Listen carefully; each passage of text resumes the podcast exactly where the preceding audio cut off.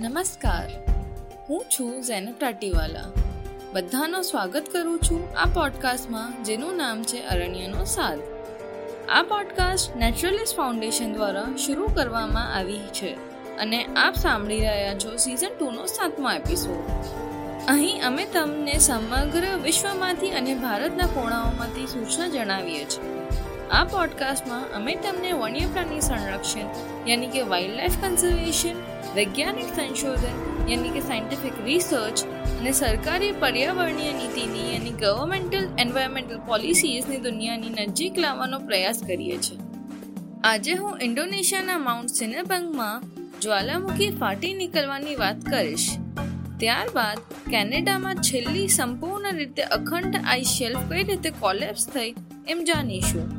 અને છેલ્લે પીએમ મોદી દ્વારા અનાઉન્સ કરેલા પ્રોજેક્ટ ડોલ્ફિન અને પ્રોજેક્ટ લાયનના વિશે વાત કરીશ. આજે અહીં આવવા બદલ આભાર અને મને આશા છે કે તમે આ પોડકાસ્ટને અંત સુધી પસંદ કરશો. તો ચાલો હવે શરૂ કરીએ. હવે આજનો પહેલો ટોપિક શરૂ કરીએ. ઇન્ડોનેશિયા ઘણા જ્વાલામુખી અને ભૂકંપનું ઘર છે, કારણ કે એ જોગ્રાફિકલી રિંગ ઓફ ફાયર ઉપર સ્થિત છે. રિંગ ઓફ ફાયર તકનીકી રૂપે એક હોર્સશૂના આકારની ક્ષેત્ર છે જે પેસિફિક ઓશિયનની પાસે ટેક્ટોનિક પ્લેટ્સના એજસને ટ્રેસ કરે છે. આ ક્ષેત્રમાં વિશ્વના નોંધાયેલા ભૂકંપના નબ્બે ટકા અને તમામ સક્રિય જ્વાલામુખીનો પંચાણું ટકા હિસ્સો છે. ઇન્ડોનેશિયામાં કુલ વન ફોર્ટી સેવન જ્વાલામુખી છે, જેમાંથી સેવન્ટી નાઇન સક્રિય યાની કે એક્ટિવ છે. ઉત્તર સુમાત્રાના એક ટાપુ પર સ્થિત ઇન્ડોનેશિયાના પર્વત સેનાબંગમાં તાજેતરમાં થયેલા વિસ્ફોટથી સોળ હજાર ફૂટનો મોટો સ્મોક અને રાખનો વાદળ આકાશ તરફ ઉઠ્યો હતો, જેના કારણે આસપાસની બધી જગા અંધારામાં સમાઈ ગઈ. આ જ્વાલામુખીનો પર્વત ચારસો વર્ષ બાદ બે હજાર દસમાં પ્રથમ વખત ફાટ્યો હતો અને ત્યારથી અત્યંત સક્રિય રહ્યો છે. બે હજાર ચૌદમાં ફાટી નીકળેલા વિસ્ફોટમાં સોળ લોકોની મૃત્યુ થઈ હતી અને બે હજાર અઢારમાં થયેલા બીજા વિસ્ફોટમાં સાત વધુ લોકોની મૃત્યુ થઈ. જ્વાલામુખી આ પ્રકૃતિની સૌથી વિનાશક શક્તિઓમાંની એક છે. જ્વાલામુખી આપણા સમગ્ર ગ્રહની આજુબાજુ વંચાયેલા છે, જેમાંથી પંદરસો સક્રિય જ્વાલામુખી વિશ્વભરમાં છે અને અસંખ્ય સમુદ્ર ફ્લોર પર પણ મળી શકે છે. પૃથ્વીની જ્વાલામુખીનો લગભગ પંચાણું ટકા જ્યાં ટેક્ટોનિક પ્લેટ્સ મળે છે, ત્યાં સ્થિત છે. ભલે જમીન પર હોય કે પાણીની નીચે હોય. પરંતુ તમને આશ્ચર્ય થશે કે જ્વાલામુખી શા માટે ફાટી નીકળે છે? જ્વાળામુખીને એક્ટિવ ડોર્મેન્ટ અને એક્સટેન્ટ વોલ્કેનો તરીકે ક્લાસિફાઈ કરી શકાય છે. સક્રિય અર્થાત એક્ટિવ જ્વાલામુખી તે છે જે હાલમાં છલકાઈ રહ્યા છે અથવા જલ્દીથી ફાટી નીકળવાના સંકેતો બતાવે છે. નિષ્ક્રિય અર્થાત ડોમેન્ટ જ્વાલામુખીનો અર્થ એ છે ત્યાં કોઈ વર્તમાન પ્રવૃત્તિ નથી, પરંતુ તે તાજેતરમાં ફાટી નીકળી છે. અને લુપ્ત, અર્થાત એક્સટેન્ટ જ્વાલામુખીનો અર્થ છે કે તે હવે નહીં ફૂટે. જ્વાલામુખીના એક્ટિવેશનની સફર પૃથ્વીના હૃદયની અંદરથી શરૂ થાય છે અને તેને કોર તરીકે ઓળખાય છે. કોર જે સૂર્યની સરફેસ જેટલું ગરમ હોય છે, તેની ગરમીને આસપાસના રોકી મેન્ટલમાં ટ્રાન્સફર કરે છે. ગરમી આસપાસના કેટલાક રોક્સને મેલ્ટ કરી દે છે અને પીગળાવીને પથ્થર મેગ્માની રચના કરે છે, જે આસપાસના સોલિડ રોકી મેન્ટલ લેયર કરતાં હલકું હોય છે. પછી મેગ્મા અર્થ ક્રસ્ટની તરફ બેન્ડ્સ અને ગેપ્સના જરિયાથી પહોંચે છે અને જ્વાલામુખીના ફાટવાનું કારણ બને છે. આ ફાટી નીકળેલા મેગ્માને લાવા કહેવામાં આવે છે, જે બે હજાર ડિગ્રી ફેરેનાઇટ તાપમાન સુધી પહોંચે છે. બધા જ્વાલામુખી એક્સપ્લોસિવ નથી હોતા, કારણ કે તે મેગ્માની રચના પર આધારિત છે. જ્યારે મેગ્મા વહેતું અને પાતળું હોય, ત્યારે તે વાયુઓને બહાર નીકળવા દે છે, જેથી જે મેગ્મા ફાટી નીકળ્યું છે તે સપાટી તરફ વહી જશે. બીજી બાજુ, જો મેગ્મા ડેન્સ અને ગાઢું હોય, તો વાયુઓ નીકળી નથી પાતી અને જેનાથી દબાવ બને છે, જેની કારણે હિંસક વિસ્ફોટ થાય છે. બે હજાર ચૌદથી ઇન્ડોનેશિયા અને યુએસમાં થયેલા વિસ્ફોટોની તુલનાના સંશોધન મુજબ ઇન્ડોનેશિયામાં દર વર્ષે આઠ વિસ્ફોટ થયા હતા અને બીજી તરફ યુએસએ દર વર્ષે સાડા તીન વિસ્ફોટોનો અનુભવ કર્યો હતો. તો પછી એમ સવાલ થાય છે કે ઇન્ડોનેશિયામાં કેમ વિસ્ફોટ થવાની સંભાવના વધુ છે અને તે કેટલું જોખમી હોઈ શકે છે? ઇન્ડોનેશિયા વિશ્વનો ચોથો સૌથી વધુ પોપ્યુલેટેડ દેશ છે અને તેની મોટા ભાગની વસ્તી સક્રિય જ્વાલામુખીની આજુબાજુ રહે છે. પાછલા હજાર વર્ષોમાં ફૂટેલા જ્વાલામુખીના ત્રીસ કિલોમીટરની રેન્જમાં લગભગ સિક્સટી નાઇન મિલિયન લોકો અથવા ઇન્ડોનેશિયાની ત્રીસ ટકા વસ્તી જોવા મળે છે. તેના કેટલાક ક્રિટિકલ ઇન્ફ્રાસ્ટ્રક્ચર જેમ કે એરપોર્ટ્સ પોર્ટ્સ અને રોડ્સ પણ સક્રિય જ્વાલામુખીની નજીક જોવા મળે છે. ફાટી નીકળવાના કારણે બનતા મોટા ભાગના ફેટલ એક્સિડન્ટ્સ આ એરિયામાં બને છે. US centre for disease control and prevention અનુસાર જ્વાલામુખીથી થતા મૃત્યુનું સૌથી સામાન્ય કારણ શ્વાસની સ્થિતિ, જેવી કે અસ્થમા અને ફેફડાના રોગોની પીડાતા લોકોને વધુ સંવેદનશીલ બનાવે છે. નજીકમાં રહેતા લોકોને દાનેદાર નાના રાખના કણોના સંપર્કમાં આવવાનું વધુ જોખમ પણ છે, જે આંખમાં ઇરિટેશન કરી શકે છે અને ખોરાક અને પાણીના સ્ત્રોતોને દૂષિત કરી શકે છે. તેવું ભૂમિ પરના લોકોને જ નહીં, પણ વિમાનો કે જે પણ ઇન્ડોનેશિયામાં ઉડાન ભરે છે, તેના માટે જોખમ છે. વિસ્ફોટને કારણે ઇન્ડોનેશિયાનું એરપોર્ટ ઓછામાં ઓછા તીન વખત બંધ કરવામાં આવે છે, જેના કારણે ટુરિઝમ ઇન્ડસ્ટ્રીને મોટું નુકસાન થાય છે. નજીકના વિસ્ફોટોના જોખમોને ટાળવા માટે વૈજ્ઞાનિકો જ્વાલામુખીની નીચે આવેલા ભૂકંપના અભ્યાસ માટે સેસ્મોમીટરનો ઉપયોગ કરે છે, જે સામાન્ય રીતે મેગ્મા પ્રવૃત્તિને કારણે વિસ્ફોટ પહેલા થાય છે. જો કે વિસ્ફોટની આગાહી કરવાની આ ખૂબ જ અનિશ્ચિત રીત છે અને વિસ્ફોટ અને ગેસના ઉત્સર્જનની તીવ્રતા જાણી શકાતી નથી. અને વૈજ્ઞાનિકો તેમના પ્રિડિક્શન્સ અર્થાત આગાહીઓની એક્યુરેસી સુધારવા માટે કામ કરવાનું ચાલુ રાખે છે. ઇન્ડોનેશિયાની સરકાર લોકોને માઉન્ટ સિનેમેક નજીકના ના રહેવાની જાણકારી આપીને તેમના શ્રેષ્ઠ પ્રયાસો કરી રહી છે, કારણ કે આગામી દિવસોમાં વધુ વિસ્ફોટની આગાહી છે. કેટલાક આફતો ટાળી શકાતી નથી, પરંતુ જો આપણે સાથે મળીને કામ કરીએ, તો આપણે તેના માટે તૈયાર થઈ શકીએ છીએ. હવે આજનો બીજો વિષય શરૂ કરીએ. કેનેડાના અખંડ આઈશેલ્ફના મુખ્ય વિષયમાં વાત કરતા પહેલાં હું તમને આઈશેલ્ફ શબ્દની પરિચય કરાવું છું અને તેનો મતલબ જણાવું છું. ગ્લેશિયર્સથી વિપરીત આઈશેલ્ફ સમુદ્રનો ભાગ છે. તે બરફથી બનેલી તરતી શીટ્સ છે જે લેન્ડમાસ સાથે જોડાય છે. આઈશેલ્ફ જ્યારે તેઓ જમીનમાંથી બરફ મેળવે છે, ત્યારે વૃદ્ધિ થાય છે અને આઈસબર્ગ જ્યારે તેની એજીસ કાપી નાખે છે, ત્યારે મનોભાવ સંકોચાઈ જાય છે. આ આપવા અને લેવાથી તેમની ગતિશીલ સ્થિરતા જણાવવામાં મદદ મળે છે. વિશ્વના મોટા ભાગના આઈશેલ્સ એન્ટાર્ટિકાના કાંઠે મળે છે. જ્યાં સુધી કેનેડાની વાત છે, કેનેડાના એલ્સમેન આઇલેન્ડ ઘણા જાણીતા આઈશેલ્ફનું ઘર છે જેમાં માર્ખમ અને વોર્ડહન્ટ આઈશેલ્ફ પણ આવે છે. હવે કેનેડાના છેલ્લા ઇન્ટેક આઈશેલ્ફની તાજેતર રિપોર્ટ અનુસાર આ આઈશેલ્ફના વધુ હિસ્સો હલ્કિંગ આઈસબર્ગ્સમાં તૂટી ગયો અહેવાલમાં જણાવ્યા અનુસાર એલ્સમેર આઇલેન્ડની ઉત્તર પશ્ચિમ ધાર પર કેનેડાના ચાર હજાર વર્ષ જૂનું માઇલ આઈશેલ્ફ જુલાઈના અંત સુધીમાં દેશનો છેલ્લો ઇન્ટેક આઈશેલ્ફ હતો. જ્યારે સેટેલાઇટ ફોટાએ બતાવ્યું હતું કે તેમાંનો લગભગ ફોર્ટી થ્રી ટકા ભાગ તૂટી ગયો છે. ઘણા મોટા નાના મળીને જે બે વિશાળ આઈસબર્ગ રચાયા છે, તેઓ પહેલાંથી જ ડ્રિફ્ટ થઈ રહ્યા છે. સૌથી મોટું આઈસબર્ગ મેનહેટનનું છે. એકવીસ સ્ક્વેર માઇલ્સ કદમાં અને સાત સ્ક્વેર માઇલ્સ લંબાઈમાં. આઈસબર્ગ બસો ત્રીસથી બસો સાહીઠ ફૂટ જાડા હોય છે.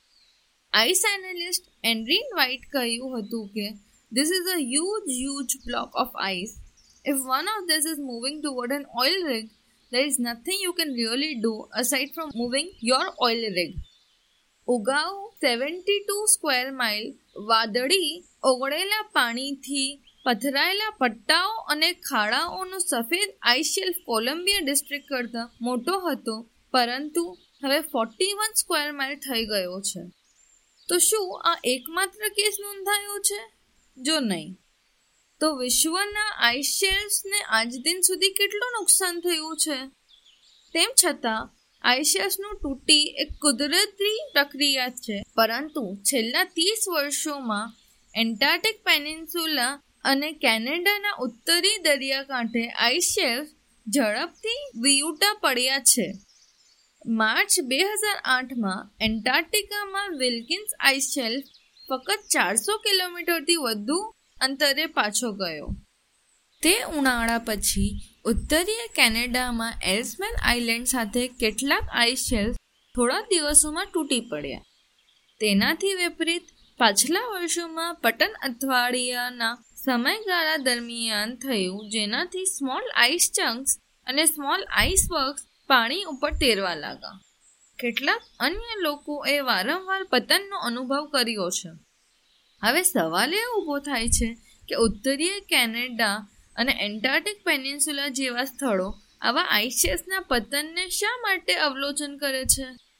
વૈજ્ઞાનિકોએ દાવો કર્યો છે કે તે ઉનાળો અને ગ્લોબલ વોર્મિંગને કારણે છે. કોપલેન્ડે કહ્યું, કોઈ શંકા વિના તે આબોહવા પરિવર્તન છે. આઈસ શેલ્ફ ઉપરથી ગરમ હવા અને નીચેથી ગરમ પાણી બંનેમાંથી ઓગળી રહ્યું છે. કેનેડામાં એલ્સમેર આઇલેન્ડના ઉત્તરી દરિયાકાંઠે એક વિશાળ કન્ટિન્યુઅસ આઈસ શેલ્ફ રહેતો હતો. પરંતુ માનવ સર્જિત ગ્લોબલ વોર્મિંગને કારણે તે છેલ્લા દાયકાઓથી તૂટી રહ્યું છે. બે હજાર પાંચ સુધીમાં છ આઈસ બાકી હતા, પરંતુ મેલ ખરેખર છેલ્લી સંપૂર્ણ આઈસ હતી. પણ વાંધો શું છે? એમ જ સોચી રહ્યા છો ને? તો હાલો, તમને કારણ પર જણાવું. આઈશેલ તેની પાછળની બરફની ચાદર માટેના ટેકો તરીકે કામ કરે છે. સમર્થનનું પતન એ સમગ્ર શીટને સ્ટ્રક્ચરલી નબળું પાડે છે અને તેમાં ફીડિંગ કરનારા ગ્લેશિયર્સને ઝડપથી પ્રવાહિત કરવાની મંજૂરી આપે છે. ત્યાંથી આખી શીટને સમુદ્ર તરફ ગતિ મળે છે. તાજેતરના સંશોધન દ્વારા સૂચવવામાં આવ્યું છે કે ફીડર ગ્લેશિયર્સ ઝડપ, ઝડપી પતન પછી પાંચ ગણું વધુ ઝડપથી વહી શકે છે. જેમ જેમ બરફની ચાદર વધુ સમુદ્રમાં સમાપ્ત થાય છે, સમુદ્રનો સ્તર ખૂબ ઝડપથી વધે છે. આપણે મહાસાગરોના સ્તર પહેલા, આપણે જાણીએ છીએ કે ગત સદીમાં દર વર્ષે એકથી તીન મિલીમીટરના રેટ પર મહાસાગરોના સ્તર પહેલાથી ઓગણીસ સેન્ટીમીટર વધુ થયો છે.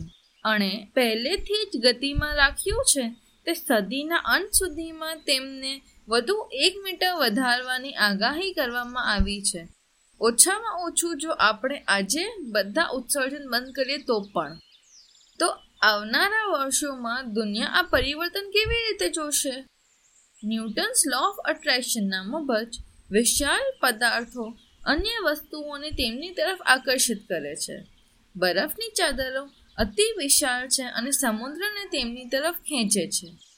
જ્યારે ત્યાં સિગ્નિફિકન્ટ મેલ્ટિંગ થાય છે, આ ગ્રેવિટેશનલ અટ્રેક્શન નબળી પડે છે અને ગ્રહોના વિરુદ્ધ અંત તરફ સમુદ્રોને પાછો વિતરિત કરવાનું કારણ બને છે. આનો અર્થ એ છે કે એન્ટાર્કટિકાની બરફની ચાદર ઓગળવાથી બોસ્ટન અને ન્યૂયોર્ક નજીક સી લેવલમાં વધારો થશે અને ગ્રીનલેન્ડની બરફની ચાદર ઓગળી જાય છે, તો તે ઓસ્ટ્રેલિયા નજીક સી લેવલમાં વધારો કરશે. એકલા પશ્ચિમ એન્ટાર્ટિક આઈશીટના નુકસાનને પરિણામે લગભગ ત્રણ મીટર સી લેવલની વૃદ્ધિ થશે, જે પૂર્વ કિનારે આવેલા ઘણા યુએસના શહેરો અને બાંગ્લાદેશ જેવા લો લાઇંગ દેશો અને કિરીબાતી જેવા ઘણા ટાપુ રાષ્ટ્રો સંપૂર્ણ રીતે ડૂબી જશે. તો આપણે તેના વિશે શું કરી રહ્યા છે? ડિસેમ્બર બે હજાર પંદરમાં ગ્લોબલ વોર્મિંગને બે ડિગ્રી સેલ્સિયસથી નીચે રાખવા માટે કરાર પર હસ્તાક્ષર કરવા વન નાઇન્ટી ફાઇવ દેશોની પેરિસમાં બેઠક થઈ. જે દેશોએ પેરિસ કરાર પર હસ્તાક્ષર કર્યા છે તે અવશેષો ઘટાડવાના લક્ષ્ય સાથે અવશેષો ઘટાડીને ટ્વેન્ટી ફિફ્ટી સુધીમાં શુદ્ધ શૂન્ય ઉત્સર્જન સુધી પહોંચવાના લક્ષ્ય સાથે ફોસિલ ફ્યુલથી રિન્યુએબલ એનર્જીસ તરફ જવાનું શરૂ કરશે. કેટલાક વૈજ્ઞાનિકો સૂચવે છે કે પશ્ચિમ એન્ટાર્ટિક આઈશી પર સમુદ્રના પાણીનો મોટો જથ્થો પંપ કરવાથી તે તૂટી પડે છે અને સી લેવલમાં વધારો થાય છે. પરંતુ આ ફિક્સ અત્યંત એક્સપેન્સિવ આશ્ચર્યજનક રીતે મુશ્કેલ અને આ ક્ષેત્રના અનન્ય ઇકોસિસ્ટમ માટે સંભવિત વિનાશક અસુરોના જોખમ લે છે. આ પ્રકાશને સંકેત આપે છે કે સીધી માનવ હસ્તક્ષેપ દ્વારા બરફના પટનને અટકાવવાનો પ્રયાસ કરવું કેટલું પડકારજનક છે. સી લેવલના વધારાને મર્યાદિત કરવાની અગ્રતા હજી પણ ગ્રીનહાઉસ ગેસના ઉત્સર્જનને કાપતી રહે છે. એક દેશ તરીકે જોખમનું સંચાલન કરવા માટે ઉત્સર્જનને ઝડપથી ઘટાડવાનો એકમાત્ર શક્ય અને ઉપયોગી ઉપાય છે. ચાલો, હવે કેટલાક સારા સમાચાર સાંભળીએ. પીએમ નરેન્દ્ર મોદીએ પંદર ઓગસ્ટ બે હજાર વીસ સ્વતંત્રતા દિવસને અનાઉન્સ કર્યું કે કેન્દ્ર સરકાર લાયન અને ડોલ્ફિન માટે બાયોડાયવર્સિટી કન્ઝર્વેશન પ્રોજેક્ટ શરૂ કરશે. આ પ્રોજેક્ટ્સને પ્રોજેક્ટ ટાઈગર અને પ્રોજેક્ટ એલિફન્ટની સફળતાને દેખતા હોવા શરૂ કરવામાં આવ્યા છે. આ પ્રોજેક્ટ સ્પીશીઝને તેમના પ્રાકૃતિક નિવાસસ્થાનમાં હોલિસ્ટિક રીતે સુરક્ષિત રાખવાને બનાવવામાં આવ્યા છે. પીએમ મોદીએ વધુ એમ જણાવ્યું હતું કે પાછલા વર્ષોમાં ભારતમાં વાઘની વસ્તીમાં વધારો થયો છે. તેમને એમ પણ કહ્યું હતું કે ભારતે જતાવવું છે કે પર્યાવરણને સંતુલિત કરીને પણ વિકાસ કરી શકાય છે. પ્રોજેક્ટ ડોલ્ફિન સમુદ્ર અને નદી બંને ડોલ્ફિન પર ધ્યાન કેન્દ્રિત કરશે. બંને પ્રોજેક્ટ બાયોડાયવર્સિટીને બૂસ્ટ કરશે અને રોજગારને પણ વધારશે અને તે ટુરિઝમ માટેના આકર્ષણ પણ વધારશે. હવે એશિયાટિક લાયન્સ અને ડોલ્ફિન્સને સંરક્ષણની જરૂર શા માટે છે તે જાણીએ. આ પ્રાણીઓ એન્ડેન્જર્ડ પ્રજાતિઓ છે. એન્ડેન્જર્ડ પ્રજાતિઓનો અર્થ છે કે તેમની વસ્તીમાં ઝડપથી ઘટાડો થવાને કારણે લુપ્ત થવાનું જોખમ છે. તેમની વસ્તીમાં ઘટાડો હેબિટેટ લોસની કારણે અથવા ક્લાઇમેટ ચેન્જના લીધે પણ થઈ શકે છે. ચાલો, હવે આ રહસ્યવાદી જીવો વિશે કેટલાક ફેક્ટ જાણીએ. એશિયાટિક લાયન્સ પેન્થરાઇન કેટ્સની શ્રેણીથી સંબંધિત છે. ભારતમાં પાંચ પ્રકારની પેન્થેલાઇન કેટ્સ વસે છે, જેમાં Bengal tiger snow leopard, Indian leopard, clouded leopard અને એશિયાટિક લાયન સામેલ છે. પહેલા એશિયાટિક લાયન્સ પૂર્વમાં પશ્ચિમ બંગાળ રાજ્યથી મધ્ય ભારતના મધ્ય પ્રદેશના રેવા સુધી જોવા મળતા હતા. હાલમાં ગીર નેશનલ પાર્ક અને વાઇલ્ડલાઇફ સેન્ચ્યુરી એશિયાટિક લાયન્સનો એકમાત્ર વાસ છે. એશિયાટિક લાયન્સની છેલ્લી હયાતી વસ્તી ગુજરાતના સૌરાષ્ટ્ર ક્ષેત્રના દક્ષિણ પશ્ચિમ ભાગમાં સૂખા પાનખર જંગલ અને ખુલ્લા ઘાસવાળી ઝાડીઓનો એરિયામાં મળે છે. એશિયાટિક લાયન્સ આઈયુસીએન રેડ લિસ્ટમાં એન્ડેન્જર્ડ તરીકે સૂચિબદ્ધ છે. The Ganges river dolphin, Nepal, Bharat અને બાંગ્લાદેશમાં ગંગા અને બ્રહ્મપુત્ર નદીઓ અને તેમની ટ્રિબ્યુટરીઝમાં વસે છે. ડોલ્ફિન એક મેમલ છે. તેથી તે પાણીમાં શ્વાસ લઈ શકતી નથી અને દર ત્રીસથી એકસો વીસ સેકન્ડમાં એને સરફેસ પર શ્વાસ લેવા આવવું જ પડે. ડોલ્ફિન ફક્ત તાજા પાણીમાં જ જીવી શકે છે અને તે અંધી હોય છે. ભારત સરકારે ડોલ્ફિનને બે હજાર દસમાં તેની નેશનલ એક્વેટિક એનિમલ તરીકે માન્યતા આપી છે. તે સ્વસ્થ રિવરાઇન ઇકોસિસ્ટમના આદર્શ ઇકોલોજીકલ સૂચક તરીકે કાર્ય કરે છે. ભારતમાં તેઓ સાત રાજ્યોમાં વહેંચાવવામાં આવે છે. આસામ ઉત્તર પ્રદેશ મધ્યપ્રદેશ, રાજસ્થાન, બિહાર, ઝારખંડ અને વેસ્ટ બેંગોલ. હવે આપણે પ્રોજેક્ટ લાયન અને પ્રોજેક્ટ ડોલ્ફિનને વિશે વ્યક્તિગત રીતે જોઈશું. પહેલા આપણે જાણીશું પ્રોજેક્ટ લાયનની વિશે. પ્રોજેક્ટ લાયન સેન્ટ્રલ ગવર્મેન્ટના અંડરમાં મિનિસ્ટ્રી ઓફ એન્વાયરમેન્ટ, ફોરેસ્ટ્રી અને ક્લાઇમેટ ચેન્જ દ્વારા હેન્ડલ કરવામાં આવશે. આ પ્રોજેક્ટમાં આધુનિક તકનીકીઓને જોડીને નિવાસસ્થાનના અને વર્લ્ડ ક્લાસ એડવાન્સ રિસર્ચ દ્વારા લાયન્સ અને તેની સાથે એસોસિએટેડ જાતિઓના રોગોના મુદ્દાને પણ ધ્યાનમાં રાખશે. આ પ્રોજેક્ટ માનવ વન્યપ્રાણી સંઘર્ષને પણ સંબોધિત કરશે, જેમાં આસપાસના સ્થાનિક સમુદાયો સામેલ થશે અને આજીવિકાની તકો પણ પ્રદાન કરશે. એક વર્ષ પહેલા ભારતે Asiatic lion conservation project launch કર્યો હતો. તેનું બજેટ અઠ્ઠાણું કરોડ હતું.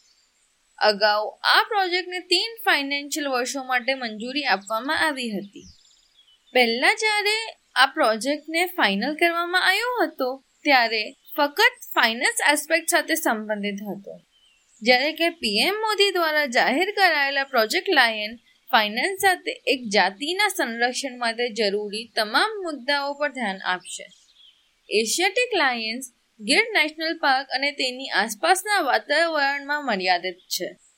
તે ગુજરાતના સૌરાષ્ટ્ર રિજનમાં નવ જિલ્લામાં વહેંચવામાં આવે છે. જૂન ટ્વેન્ટી ટ્વેન્ટીમાં ગુજરાત વન વિભાગે એશિયાટિક લાયનની વસ્તીમાં ઓગણત્રીસ ટકાનો વધારો નોંધાવ્યો હતો, જે બે હજાર પચાસમાં ફાઈવ ટ્વેન્ટી થ્રીથી બે હજાર વીસમાં સિક્સ સેવન્ટી ફોર થઈ ગયો છે. તેમના વિતરણ ક્ષેત્રમાં પણ થર્ટી સિક્સ ટકાનો વધારો જોવા મળ્યો છે, જે વર્ષ બે હજાર પંદરમાં ટ્વેન્ટી ટુ થાઉઝન્ડ સ્ક્વેર કિલોમીટરથી બે હજાર વીસમાં thirty six thousand square kilometre થઈ ગયો છે. એશિયાટિક લાયન્સના લોંગ ટર્મ કન્ઝર્વેશન માટે ગુજરાતની બહાર પ્રજાતિઓના પુનર્વેશ માટે પણ સજેશન આપવામાં આવ્યું. હવે વાત કરીશું પ્રોજેક્ટ ડોલ્ફિન વિશે. ગેંગેટિક ડોલ્ફિન ઇકોસિસ્ટમની ઓવરઓલ સ્થિતિ માટે સૂચક પ્રજાતિ તરીકે કાર્ય કરે છે. તેવું તે ઇકોસિસ્ટમની અન્ય પ્રજાતિઓનો દરજ્જો પણ પ્રદાન કરે છે. કારણ કે તેઓ પાણીની ગુણવત્તા અને પ્રવાહમાં થતા ફેરફારો માટે અત્યંત સંવેદનશીલ છે. હાલમાં ભારતીય નદીઓમાં તીન હજાર સાતસો ગેંગેટિક રિવર ડોલ્ફિન્સ છે. પીએમ મોદીએ જાહેરાત કરી હતી તેમ પ્રોજેક્ટ ડોલ્ફિન દેશમાં તાજા પાણી અને દરિયાઓ બંને ઇકોસિસ્ટમમાં ડોલ્ફિનના પ્રોટેક્શન અને કન્ઝર્વેશનને ધ્યાનમાં રાખશે. તેમાં આધુનિક તકનીકીના ઉપયોગ દ્વારા જળચર નિવાસસ્થાન અને ડોલ્ફિનના સંરક્ષણનો સમાવેશ કરવામાં આવશે, ખાસ કરીને શિકાર સામે. આ પ્રોજેક્ટ નદીઓ અને સમુદ્રોમાં પ્રદૂષણ ઘટાડવામાં મદદ કરશે. તે મચ્છીમારો અને અન્ય નદીઓ અને સમુદ્ર આશ્રિત વસ્તીઓની સંરક્ષણ પ્રવૃત્તિઓ અને નીતિઓમાં જોડાવાથી તેમના આજીવિકા સુધારવા પણ મદદ કરશે. આગળ, તેમાં ભવિષ્યમાં પર્યટન તકોને પ્રોત્સાહન આપવાની સંભાવના પણ હશે. અંત તરફ આલો, આપણે બધા ભારતમાં પર્યાવરણીય રીતે સંતુલિત ટકાઉ, વિકાસની આશા રાખીએ અને આ પ્રોજેક્ટના સફળ પરિણામ માટે પ્રાર્થના કરીએ. મારી સાથે આ પોડકાસ્ટ સાંભળવા બદલ આભાર. જો તમને આ એપિસોડ ગમ્યો હોય, તો લાઈક બટન હિટ કરો અને આ પોડકાસ્ટને શેર કરો. જો તમને અમારું કાર્ય અને પ્રયત્નો ગમ્યા છે તે પેટ્રીઓન પર અમારી યુવા ટીમને સપોર્ટ કરો. લિંક નીચે આપેલા ડિસ્ક્રિપ્શનમાં છે. આવતા અઠવાડિયાના એપિસોડમાં અમારી સાથે જોડાવો, જ્યાં અમે કેટલાક અન્ય નવા વિષયો વિશે વાત કરીશું. ત્યાં સુધી સલામત રહો, ઘરે રહો અને હસતા રહો.